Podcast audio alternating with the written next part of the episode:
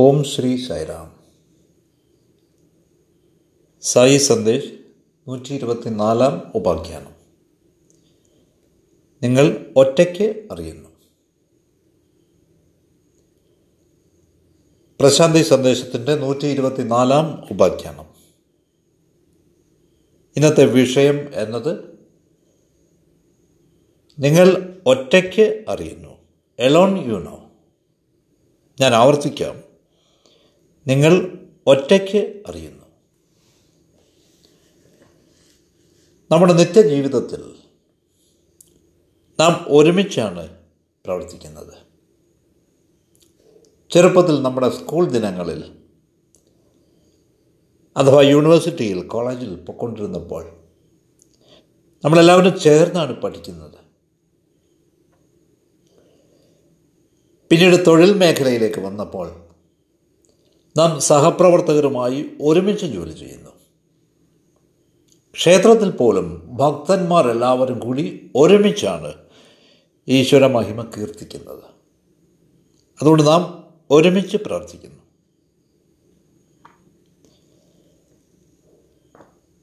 മാനുഷിക പ്രവർത്തനങ്ങളുടെ എല്ലാ മേഖലകളിലും ഈ ഒരുമ, ഈ കൂട്ടായ്മ നമുക്ക് ദർശിക്കാം. അത് ആരാധനാലയമാവട്ടെ, പ്രവൃത്തി സ്ഥലമാവട്ടെ, എവിടെയായിരുന്നാലും. പക്ഷേ ഇന്നത്തെ വിഷയം നിങ്ങൾ ഒറ്റയ്ക്ക് അറിയുന്നു എന്നതാണ്. ഇതിനർത്ഥം നിങ്ങൾ ആരാണെന്ന് ഒറ്റയ്ക്ക് നിങ്ങൾക്ക് മനസ്സിലാക്കാനാവൂ എന്നതാണ്. ഇവിടെ കൂട്ടായ്മയുടെ പ്രശ്നമേ ഉദിക്കുന്നില്ല. നിങ്ങൾക്കിത് അറിയണമെങ്കിൽ അഥവാ അനുഭവിക്കണമെങ്കിൽ നിങ്ങൾ ഒറ്റയ്ക്കായിരിക്കുമ്പോഴേ സാധ്യമാവുകയുള്ളൂ, അല്ലെങ്കിലില്ല. അതുകൊണ്ട് ഈ വിഷയത്തെപ്പറ്റി ഏതാനും വസ്തുതകൾ നമുക്ക് ചർച്ച ചെയ്യാം. നാം നിരവധി രീതിയിലാണ്, നിരവധി മാർഗത്തിലൂടെയാണ് അറിവ് സമ്പാദിക്കുന്നത്. പക്ഷേ ഇതെല്ലാം വിവരമാണ്, ഇൻഫർമേഷൻ. ഇത് നിങ്ങളുടെ അനുഭവത്താൽ അറിയുന്ന അറിവല്ല. Not be known by your experience. അനുഭവത്തിലൂടെ അറിയുന്നില്ലെങ്കിൽ അത് അറിവല്ല എന്ന് പറയപ്പെടുന്നു. അതുകൊണ്ട് നിങ്ങൾ അനുഭവത്തിലൂടെയാണ് അറിയേണ്ടത്. അപ്പോൾ മാത്രമാണ് അറിവ്, ലക്ഷ്യം സാക്ഷാത്കരിക്കപ്പെടുന്നത്. ഇത് കേവലം കുറേ വസ്തുതകളും കണക്കുകളും സ്വരൂപിക്കുന്നതല്ല. നിങ്ങൾ അനുഭവം കൊണ്ട് ജ്ഞാനം നേടണം. അല്ലെങ്കിൽ അവിടെ അറിവില്ല, ജ്ഞാനമില്ല.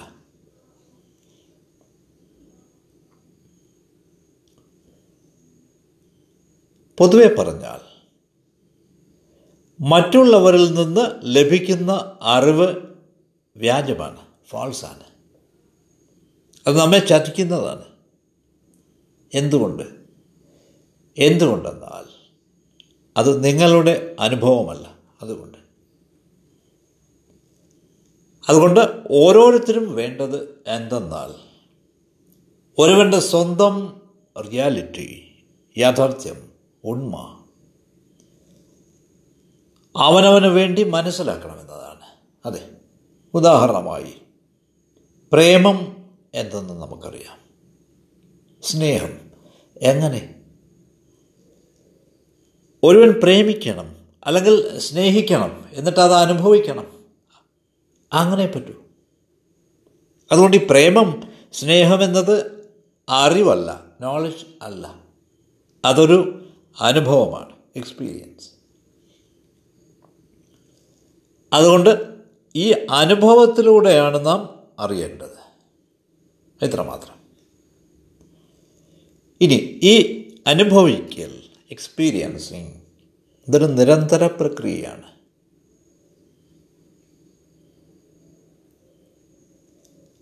നാം അനുഭവിച്ചിട്ട് അവസാനിക്കുകയല്ല. അതൊരു നിരന്തര പ്രക്രിയയാണ്, അവസാനിക്കാത്ത പ്രക്രിയയാണ്. നാം സ്നേഹിക്കുന്നു, അതെ, അത് തുടരുന്ന പ്രക്രിയയാണ്, കണ്ടിന്യൂസ് പ്രോസസ്സാണ്. ഇതേപോലെ മതം എന്നത് പ്രേമമാണ്, അതെ, അത് നമ്മുടെ ജീവിതത്തിലൂടെ നിരന്തരം തുടരുന്ന പ്രക്രിയയാണ്. അത് ആരംഭിക്കുന്നു, പക്ഷേ അതിന് അവസാനമില്ല. ഈ മതത്തോടുള്ള പ്രേമത്തിൽ മതാത്മകനായ മനുഷ്യൻ ഈ വിസ്ഫോടനത്തിൽ അയാൾ സ്വയം നഷ്ടമാകുന്നു, അയാൾ സ്വയം വിസ്മരിക്കുന്നു. അതുകൊണ്ട് നിങ്ങളിത് അനുഭവിക്കാത്തിടത്തോളം ഇത് വിശ്വസിക്കരുത്. എന്തുകൊണ്ടെന്നാൽ നമ്മോട് പറയുന്നതെല്ലാം നാം വിശ്വസിക്കുകയാണെങ്കിൽ നാം എങ്ങും എത്തില്ല. അതുകൊണ്ട് നിങ്ങൾ തന്നെത്താൻ ഇത് തേടണം. മതത്തിൻ്റെ ഈ മാർഗം തീർച്ചയായും സാഹസം നിറഞ്ഞതാണ്. It is an adventure. നിങ്ങൾ സാഹസികനാവണം. ഞാൻ നിങ്ങളോട് പറയാൻ ഉദ്ദേശിക്കുന്ന ഏറ്റവും പ്രധാന കാര്യം വസ്തുത ഇതാണ്. നാം വൈയക്തികമായി ഒറ്റയ്ക്ക് തേടേണ്ടതുണ്ട്. ഒരുമിച്ച് ഇത് ചെയ്യാനാവില്ല. ഈ പ്രവൃത്തി നിങ്ങൾ സ്വയം ഒറ്റയ്ക്ക് ചെയ്തേ മതിയാവും. അതുകൊണ്ട് ഈ വീക്ഷണത്തിൽ നിങ്ങളുടെ വൈയക്തിക അനുഭവത്തെ ആധാരമാക്കി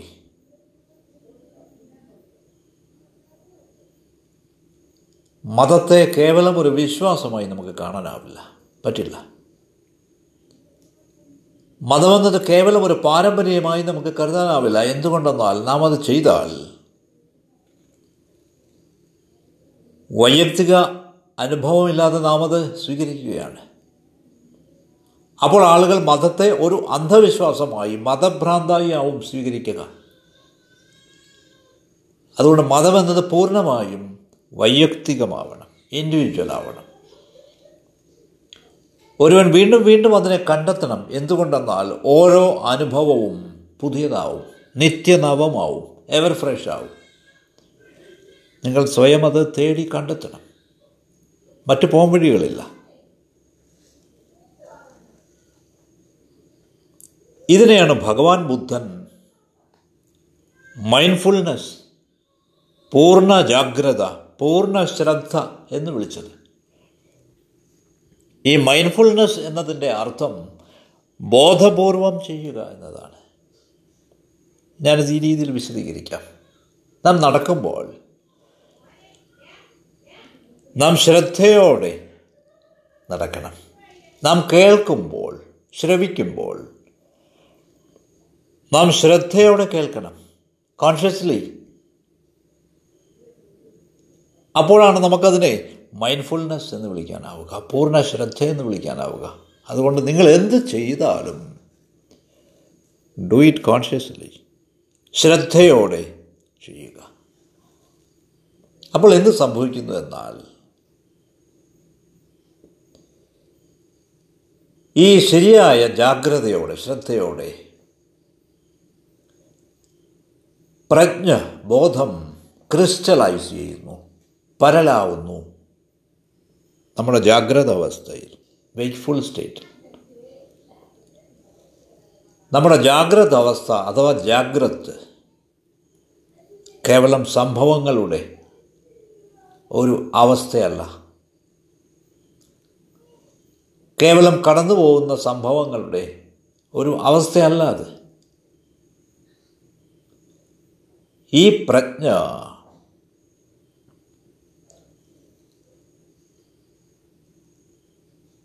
നാം കാര്യങ്ങൾ ശ്രദ്ധയോടെ, ബോധപൂർവം, റൈറ്റ് മൈൻഡ്ഫുൾനെസ്സോടെ ചെയ്യുമ്പോഴാണ് ഈ പ്രജ്ഞ ക്രിസ്റ്റലീകരിക്കപ്പെടുന്നത്. പ്രജ്ഞയുടെ പരലാക്കൽ, ക്രിസ്റ്റലൈസേഷൻ, ഇതാണ് യഥാർത്ഥ ജാഗ്രത അവസ്ഥ ബോധപൂർവം ചെയ്യുക എന്നത്, ഡൂയിങ് ഇറ്റ് കോൺഷ്യസ്ലി. അതുകൊണ്ട് ജാഗ്രത അവസ്ഥയിൽ നാം വളരെ ബോധപൂർവം കാര്യങ്ങൾ ചെയ്യണം. ദിനചര്യയായി അല്ല, വിരസമായ രീതിയിലല്ല, മറ്റു കാര്യങ്ങളിൽ മുഴുകിക്കൊണ്ടല്ല, അല്ല, നാം അത് വളരെ ബോധപൂർവം ചെയ്യണം. അപ്പോൾ എന്ത് സംഭവിക്കുന്നു? ഈ കോൺഷ്യസ്നെസ്, പ്രജ്ഞ, ഈ ബോധം ഡ്രീമിംഗ് സ്റ്റേറ്റിലേക്ക്, സ്വപ്നാവസ്ഥയിലേക്ക് തുളച്ചു കിടക്കും. ഈ സ്വപ്നാവസ്ഥയിൽ, ഡ്രീമിംഗ് സ്റ്റേറ്റിൽ എന്താണ് സംഭവിക്കുന്നത്? നിങ്ങൾ ബോധവാനായിരിക്കുമ്പോൾ സ്വപ്നങ്ങൾ അപ്രത്യക്ഷമാവും. അതുകൊണ്ട് ബോധപൂർവമുള്ള പ്രവർത്തികൾ, ബോധപൂർവമുള്ള ജോലി, ബോധപൂർവമുള്ള ചിന്ത, ഉണർന്നിരിക്കുന്ന അവസ്ഥയിലുള്ള എന്തും ആയിക്കോട്ടെ, അത് സ്വപ്നാവസ്ഥയിലേക്ക് സംക്രമിക്കുന്നു, അത് സ്വപ്നാവസ്ഥയിലേക്ക് തുളച്ച് കടക്കുന്നു. ഇനി ഈ ഡ്രീമിംഗ് സ്റ്റേറ്റിൽ സ്വപ്നങ്ങളെല്ലാം അപ്രത്യക്ഷമാവുന്നുവെന്ന് അത് ഉറപ്പാക്കുന്നു. അതുകൊണ്ട് ഞാൻ സ്വപ്നം കാണുന്നത് ബോധപൂർവമാണെങ്കിൽ അതിനർത്ഥം എന്താണ്? ഡ്രീമിങ്, നിരന്തരമായി ഞാൻ സ്വപ്നം കാണുന്നു. ഇതിനർത്ഥം എന്താണ്? ഇതിനർത്ഥം വേക്കിംഗ് സ്റ്റേറ്റിൽ, ജാഗ്രത അവസ്ഥയിൽ എനിക്ക് ബോധമില്ലായിരുന്നു എന്നാണ്. I am unconscious. ഞാൻ എന്താണ് ചെയ്യുന്നതെന്ന് എനിക്ക് ശ്രദ്ധയില്ലായിരുന്നു എന്നാണ്. അപ്പോൾ ഞാൻ നിരന്തരമായി സ്വപ്നം കാണും. സ്വപ്നങ്ങൾ അപ്രത്യക്ഷമാവണമെങ്കിൽ ഞാൻ ജാഗ്രത അവസ്ഥയിൽ ബോധവാനായെങ്കിലേ പറ്റുള്ളൂ. സ്വപ്നരഹിതനാവാനുള്ള കുറുക്കു വഴി ഇതാണ്. Key to being dreamless. നിങ്ങൾ സ്വപ്നരഹിതനാവുമ്പോൾ നിങ്ങൾ എന്താണ് അതിനെ വിളിക്കുക? അതിനെ ഡീപ്പ് സ്ലീപ്പ് അഥവാ ഗാഠനിദ്ര അഥവാ സുഷുപ്തി എന്നാണ് വിളിക്കുക. ഈ അവസ്ഥയിൽ സ്വപ്നങ്ങളില്ല. എന്തുകൊണ്ട്? കാരണം സ്വപ്നങ്ങളില്ലാത്ത അവസ്ഥയാണിത്. ഇതിനു മുമ്പുള്ള അവസ്ഥകളിൽ നാം ബോധവാന്മാരായിരുന്നു. ആ ബോധം, ആ പ്രജ്ഞ ഈ സുഷുപ്തിയിലേക്ക് വന്നതാണ്, സംക്രമിച്ചതാണ്. ഇനി ഈ പ്രജ്ഞ നമ്മുടെ നാലാമത്തെ അവസ്ഥയായ തുര്യത്തിലേക്ക് അഥവാ പരമമായതിലേക്ക് സംക്രമിക്കുന്നു. ചുരുക്കി പറഞ്ഞാൽ, ജാഗ്രത അവസ്ഥയിൽ നാം ശ്രദ്ധാലുക്കളാണെങ്കിൽ, മൈൻഡ്ഫുള്ളാണെങ്കിൽ, ഓരോ സംഭവത്തെപ്പറ്റിയും ഓരോ പ്രവൃത്തിയെപ്പറ്റിയും നാം ബോധവാന്മാരാണെങ്കിൽ അത് സ്വപ്നാവസ്ഥയിലേക്ക് സംക്രമിക്കുന്നു. അപ്പോൾ സ്വപ്നങ്ങൾ അപ്രത്യക്ഷമാവുന്നു ഈ പ്രജ്ഞ മൂലം. എന്നിട്ട് നാം ഗാഠനിദ്ര അവസ്ഥയിലേക്ക് പോകുന്നു, സുഷുപ്തിയിലേക്ക്. നിറയെ പ്രജ്ഞ ഉള്ള ഈ ഗാഠനിദ്രാവസ്ഥ, സുഷുപ്തി, തുര്യത്തിലേക്ക് സംക്രമിക്കുന്നു, നാലാമത്തെ പരമമായ അവസ്ഥയിലേക്ക് സംക്രമിക്കുന്നു. അതുകൊണ്ട് ജാഗ്രത്തിൽ നാം വളരെ ഉണർവുള്ളവരാവണം. നാം ഉണർന്നിരിക്കുമ്പോൾ വളരെ ശ്രദ്ധയുള്ളവരാവണം. എന്ത് ചെയ്താലും, എന്ത് തന്നെയായിരുന്നാലും, ഉദാഹരണത്തിന് നടത്തം എടുക്കുക. നാം നടക്കുന്നത് ബോധപൂർവമാണോ? അല്ല, അല്ല. അതുകൊണ്ടാണ് ആളുകൾ നീണ്ട മുഖത്തോടെ വളരെ വിരസരായി കാണപ്പെടുന്നത് നടക്കുമ്പോൾ. എന്തുകൊണ്ടെന്നാൽ കോൺഷ്യസ് വാക്കിംഗ് അല്ല, അത് മൈൻഡ്ഫുൾ വാക്കിംഗ് അല്ല. നിങ്ങൾ നടന്നുകൊണ്ടിരിക്കുമ്പോൾ നിങ്ങൾ ചിന്തിക്കേണ്ടത് ആ നടത്തക്കാരനെ പറ്റിയാണ്, വാക്കർ. ശരീരമാണോ നടക്കുന്നത്? അല്ല. ഈ നടത്തക്കാരൻ നിങ്ങളുടെ ഉള്ളിലാണ്, വിത്തിൻ യു. അയാളാണ് ഈ ശരീരത്തെ നടത്തുന്നത്. അതുകൊണ്ട് നടത്തം എന്നതിനർത്ഥം ബോധപൂർവമുള്ള നടത്തം, അഥവാ മൈൻഡ്ഫുൾ വാക്കിംഗ് എന്നാണ്. ഉള്ളിലുള്ള ആ നടത്തക്കാരനെ കുറിച്ചുള്ള അവബോധവുമായുള്ള നടത്തമെന്നാണ്. ഉദാഹരണത്തിന് ശ്രവണമെടുക്കുക. നാം വെറുതെയാണ് ശ്രവിക്കുന്നത്, കേൾക്കുന്നത്. നാം നമ്മുടെ ചെവി മറ്റാർക്കെങ്കിലും കൊടുക്കുകയാണ്. ഇങ്ങനെയല്ല വേണ്ടത്. നാം നമ്മുടെ എല്ലാ ബോധത്തോടെയും എല്ലാ പ്രജ്ഞയോടെയും ശ്രദ്ധയോടെ കേൾക്കണം. ഉദാഹരണമായി, ഞാൻ നിങ്ങൾ പറയുന്നത് കേൾക്കുന്നു എന്നിരിക്കട്ടെ. ഇതിനർത്ഥം എൻ്റെ പ്രജ്ഞ എന്നിൽ നിന്നും പുറത്തു പോയി എന്നാണ്. കാരണം ഞാൻ നിങ്ങളെ ശ്രദ്ധിക്കുകയാണ്. ആ ശ്രവണം എന്നിലേക്ക് തന്നെ തിരിച്ചു വരും. ആ കോൺഷ്യസ്നസ് എന്നിലേക്ക് തന്നെ തിരിച്ചു വരും. അതുകൊണ്ട് വീണ്ടും ഇതേ പ്രജ്ഞ പുറത്തു പോയിട്ട് ശ്രവണ പ്രക്രിയ നടക്കുമ്പോൾ തിരിച്ചു വരും. ഇതിങ്ങനെ പുറത്തു പോകുമ്പോഴാണ് ഒരുവനെ ശ്രദ്ധിക്കാനാവുക, ഉള്ളിൽ വരുമ്പോഴാണ് ഒരുവനെ ഗ്രഹിക്കാനാവുക. അതുകൊണ്ട് ലിസണിങ് എന്നത് അതിനർത്ഥം ഈ ബോധം രണ്ട് ദിശകളിലും സഞ്ചരിക്കുന്നു എന്നാണ്. ഇതിനാണ് മൈൻഡ്ഫുൾ ലിസണിങ്, ശ്രദ്ധയോടെയുള്ള ശ്രവണം എന്ന് പറയുന്നത്. എത്ര അതിശയകരമായ ചിന്തകളാണിവ! നാം ഇതേപ്പറ്റി ചിന്തിക്കുക.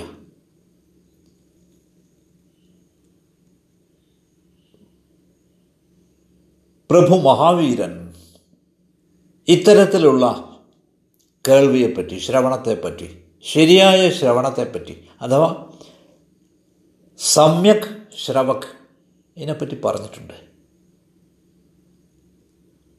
ഇതാണ് മഹാവീര ജൈനൻ എല്ലായ്പ്പോഴും പറഞ്ഞിരുന്നത്. ഇനി ഞാൻ മറ്റൊരു വസ്തുത നിങ്ങളോട് പറയാം. നാം ഒരിക്കലും നമ്മോടല്ല സ്വയം താരതമ്യപ്പെടുത്താറില്ല. ഇല്ല, അവനവനുമായിട്ട് തന്നെ താരതമ്യം ചെയ്യാറില്ല. എല്ലായ്പ്പോഴും മറ്റൊന്നുമായിട്ടാണ് നാം താരതമ്യം ചെയ്യുന്നത്. മറ്റൊരുവൻ്റെ മകൻ, മറ്റൊരുവൻ്റെ മകൾ, മറ്റൊരാളുടെ ഭർത്താവ്, അല്ലെങ്കിൽ മറ്റേതെങ്കിലും ഒരു രാജ്യം, ദരിദ്ര രാജ്യമാവട്ടെ സമ്പന്ന രാജ്യമാവട്ടെ, ആരോഗ്യമുള്ളതാവട്ടെ ഇല്ലാത്തതാവട്ടെ. ഇതിനർത്ഥം ഞാൻ എൻ്റെ തന്നെ യഥാർത്ഥ ആത്മാവുമായി, സത്തയുമായി ഒരിക്കലും താരതമ്യം ചെയ്യാറില്ല എന്നാണ്. നാം എല്ലായ്പ്പോഴും മറ്റൊന്നുമായിട്ടാണ് താരതമ്യം ചെയ്യുന്നത്. വളരെ വളരെ വിചിത്രമാണിത്. ഇങ്ങനെ മറ്റൊന്നുമായി താരതമ്യം ചെയ്യുമ്പോൾ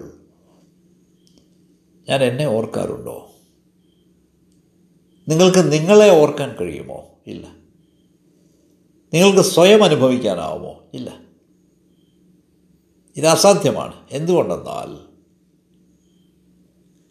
നാം മറ്റൊരുവനുമായി താരതമ്യം ചെയ്യുകയാണ്, നമ്മളുമായി അല്ല. അതുകൊണ്ട് നാം എല്ലായ്പ്പോഴും ബാഹ്യമായ ഒന്നുമായിട്ടാണ് താരതമ്യം ചെയ്യുന്നത്. ഇതാണ് കുഴപ്പം. അതുകൊണ്ട് നമുക്ക് എല്ലാവരെയും, ഓരോരുത്തരുടെയും കാര്യം അറിയാം, പക്ഷേ സ്വയം അറിയില്ല. തന്നെയല്ല, നമ്മുടെ ബന്ധത്തിലുള്ള ആളുകളുമായിട്ടാണ് നാം എല്ലായ്പ്പോഴും ഇടപഴകുന്നത്. ഞാനിത് വീണ്ടും വീണ്ടും പറയുന്നത് ഞാൻ എൻ്റെ ആശയങ്ങൾ വ്യക്തമാക്കാനാണ്, ക്ഷമിക്കണം. ഇനി അതേസമയം ഈ വസ്തുത വളരെ വ്യക്തമാവണമെന്ന് ഞാൻ കരുതുന്നു. നാം നമ്മുടെ സ്വത്വം, നമ്മുടെ ആത്മാവിനെ തിരിച്ചറിഞ്ഞില്ലെങ്കിൽ വളരെ യുക്തിഹീനമാണത്. എന്തുകൊണ്ടെന്നാൽ ബാഹ്യബന്ധങ്ങളാണ് നമുക്കറിയാവുന്നത്, അത്രയേ ഉള്ളൂ. എനിക്കെന്നെ സ്വയം അറിയില്ല. എന്തുകൊണ്ടെന്നാൽ ഞാൻ എല്ലായ്പ്പോഴും എൻ്റെ പേരിനെ, എൻ്റെ വീടിനെ, എൻ്റെ വിലാസത്തെ, എൻ്റെ രാജ്യത്തെ ഒക്കെ ആശ്രയിച്ചാണ് ഇരിക്കുന്നത്.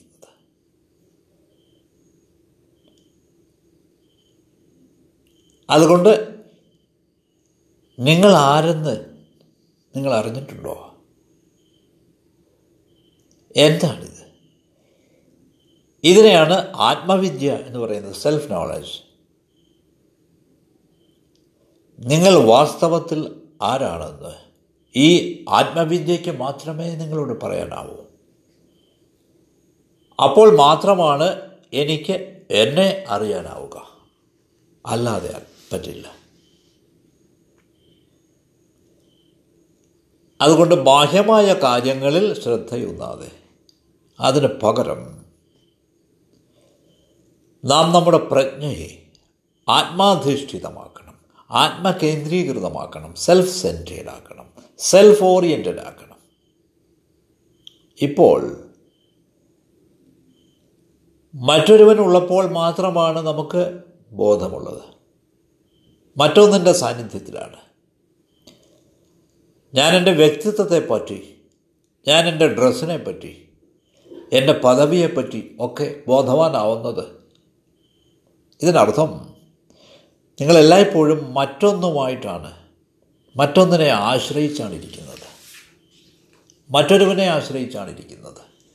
എന്നാൽ ഡീപ്പ് സ്ലീപ്പ് അവസ്ഥയിൽ, സുഷുപ്തിയിൽ മറ്റൊന്ന് ഇല്ല, അതുകൊണ്ട് അവിടെ ഒന്നും സംഭവിക്കുന്നില്ല. സുഷുപ്തിയിൽ മറ്റാരുമില്ല. നമുക്കിതിനെ ആത്മനിഷ്ഠമായ പ്രജ്ഞ, സബ്ജക്റ്റീവ് കോൺഷ്യസ്നസ് എന്ന് വിളിക്കാം. അതുകൊണ്ട് ഈ സുഷുപ്തിയിൽ മാത്രമാണ് നിങ്ങളുടെ യഥാർത്ഥ സത്ത, ട്രൂ സെൽഫ്, മറ്റൊരുവനും ഇല്ലാതെ നിൽക്കുന്നത്. ഈ സബ്ജക്റ്റീവ് കോൺഷ്യസ്നസ്, ആത്മനിഷ്ഠമായ പ്രജ്ഞ, ഉപാധിയൊന്നും കൂടാതെ വർത്തിക്കുന്നു. ഇതിന് ഒരു ഉപാധിയും വേണ്ട, നോ ഒബ്ജക്റ്റ് ഈസ് നെസസറി. ഈ ആത്മനിഷ്ഠ പ്രജ്ഞ സ്വയം അതായി തന്നെ നിലനിൽക്കുന്നു. അതുകൊണ്ട് നമുക്ക് പൊതുവെ പറയാവുന്നത്, ഈ ആത്മനിഷ്ഠമായ പ്രജ്ഞ എല്ലാവർക്കും വികസിപ്പിക്കാനാവും, പക്ഷേ ചിലർ അങ്ങനെ ചെയ്യുന്നില്ല. നമുക്ക് കഴിയുമെങ്കിലും ചിലർ അത് വികസിപ്പിക്കുന്നില്ല. അതുകൊണ്ട് നിങ്ങൾ ആത്മബോധമുള്ളവരായാൽ നിങ്ങൾക്ക് നിങ്ങളെ തന്നെ ഒരു ഇൻഡിവിജ്വൽ എന്ന് വിളിക്കാം, വ്യക്തി എന്ന് വിളിക്കാം. നിങ്ങളൊരു വ്യക്തിയാകുന്നു, അതില്ലെങ്കിൽ അങ്ങനെ വിളിക്കാനാവില്ല. നിങ്ങൾ സെൽഫ് കോൺഷ്യസ് അല്ലെങ്കിൽ ആത്മബോധം ഇല്ലെങ്കിൽ എന്താണ് സംഭവിക്കുക? നിങ്ങൾ കേവലം ഒരു വസ്തുവാണ്, ഒബ്ജക്റ്റാണ്, മറ്റ് നിരവധി വസ്തുക്കൾക്കിടയിൽ. പക്ഷെ നിങ്ങളൊരു വസ്തുവല്ല, നിങ്ങളൊരു വ്യക്തിയാണ്. നിങ്ങൾ ആത്മബോധമുള്ളവരാവുമ്പോൾ മാത്രം. അതുകൊണ്ട്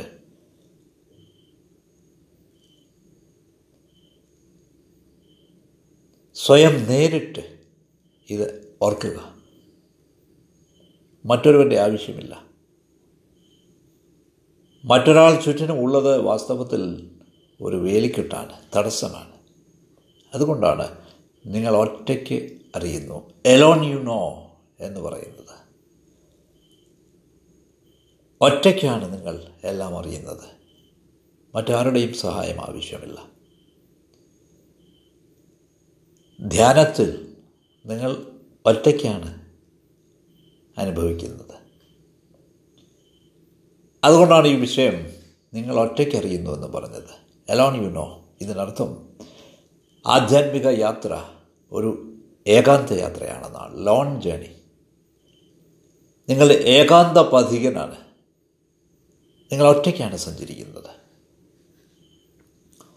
ഇതുകൊണ്ടാണ് നാം വീണ്ടും വീണ്ടും പറയുന്നത്, മതം എന്നത്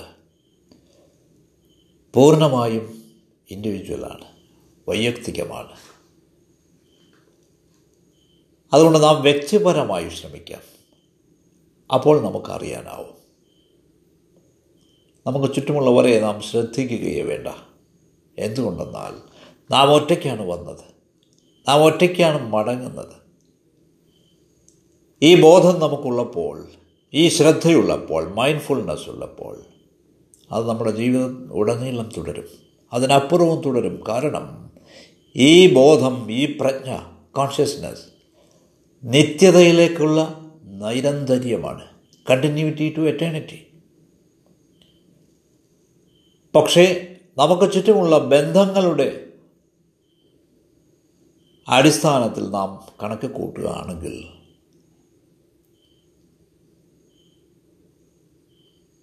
ഒരവസ്ഥയിൽ അല്ലെങ്കിൽ മറ്റൊരവസ്ഥയിൽ നമുക്ക് ഫുൾ സ്റ്റോപ്പ് ഇടേണ്ടി വരും, വിരാമം ഇടേണ്ടി വരും. ഈ ഏകാന്തയാത്ര അഥവാ സാധന ആ നിത്യത പുൽകുന്നതിന് നമ്മെ സഹായിക്കും. നിങ്ങൾക്ക് നന്ദി. സൈറാം.